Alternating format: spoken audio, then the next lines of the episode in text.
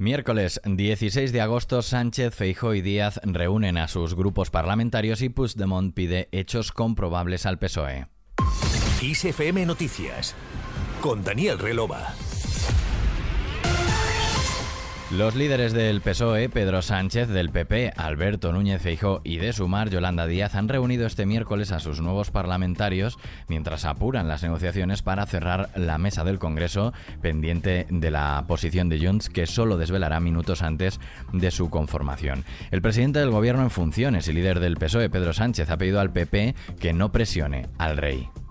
Y el Partido Popular tiene un largo camino por recorrer por delante para decidir qué quiere hacer en el futuro, a qué derecha europea se quiere parecer. Vamos a pedir a los que presumen de constitucionalismo que respeten el artículo 99 de nuestra Constitución, porque esta no es la hora, nunca lo ha sido, ni de presiones al jefe del Estado, ni cábalas mágicas.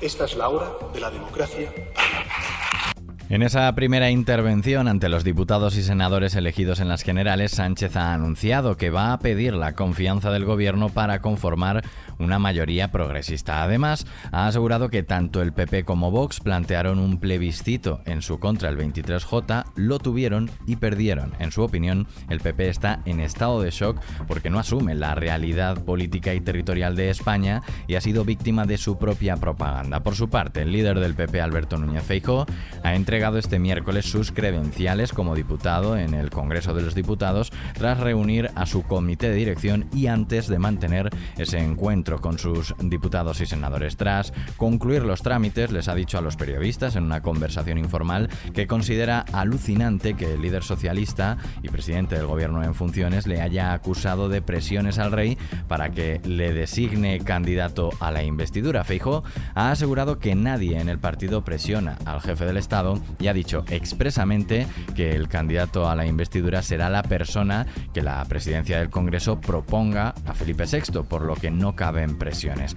Tanto el candidato socialista como Feijó han expresado su disposición a someterse a una investidura que por el momento no está clara, puesto que ninguno de los dos ha manifestado de manera expresa cuáles son sus apoyos. Mientras tanto, en estas horas previas a la constitución de las Cortes, los partidos siguen tratando de llegar a un acuerdo sobre la elección de la mesa del Congreso, comenzando por la presidencia de la Cámara Baja, en la que todas las opciones están abiertas. Más allá de las quinielas, la llave para la mayoría la tiene Junts per Catalunya, que ha convocado una reunión extraordinaria de la ejecutiva del partido el mismo jueves por la mañana, unos minutos antes de la sesión constitutiva de las Cortes, que dará el pistoletazo a una legislatura incierta. Este miércoles, en la antigua red social Twitter, el expresidente de la Generalitat, Carles Puigdemont, ha reclamado al PSOE hechos comprobables antes de comprometer los votos de Junts tanto en acuerdos para la mesa como en acuerdos de más calado, dice cómo sería el de la investidura.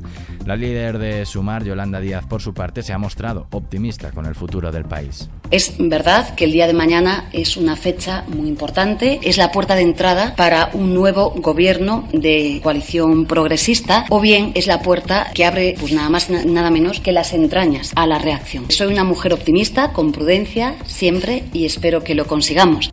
Respecto a las exigencias de Puigdemont, Díaz las enmarca en la lógica de una negociación y ha asegurado que tanto ella como el exdiputado de los comunes, Jaume Asens, están negociando con discreción y al máximo, al máximo nivel con Junts per Catalunya y otras formaciones. Fuera de la arena política, muy pendientes de Tenerife, la superficie afectada por el incendio forestal declarado la pasada noche en la isla se calcula en unas 800 hectáreas de los municipios de Arafo y Candelaria, además de zonas limítrofes en Santa Úrsula y La Victoria en el norte de la isla. En las labores de combate de las llamas participan algo más de 150 efectivos por tierra y 13 medios aéreos.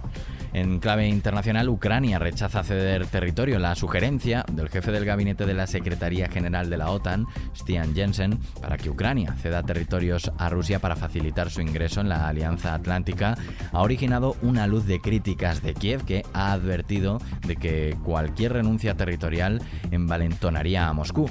Y en medio del revuelo causado por las palabras de Jensen, desde la central de la Alianza Atlántica se ha destacado que la posición de la OTAN es clara y no ha cambiado. Apoyamos plenamente la soberanía y la integridad territorial de Ucrania, han indicado.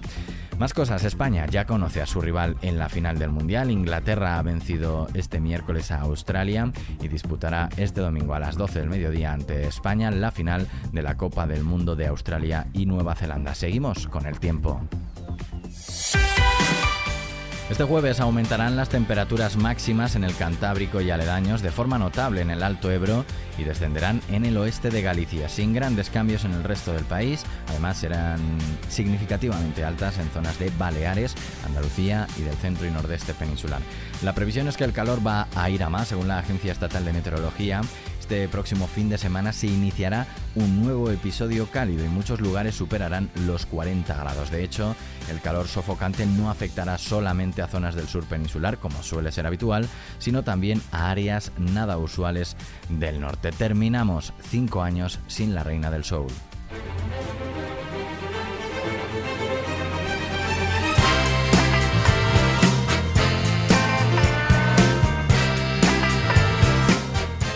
Pasado cinco años desde que un 16 de agosto falleció Aretha Franklin, apodada la Reina del Soul y coronada como la mejor cantante de la historia por la revista Rolling Stone, un testamento musical indiscutible que, sin embargo, en su vertiente económica ha sido un campo de batalla entre sus hijos. Nacida en 1942 en Memphis, Tennessee, su influencia trascendió más allá de la música para ser sin duda uno de los símbolos de la lucha por los derechos civiles de los afroamericanos de la lucha feminista de los 60. Con ella terminamos este podcast de XFM Noticias. Paula San Pablo ha estado a los mandos de la realización. La música y la información 24/7 siguen en XFM. Saludos de Daniel Relova.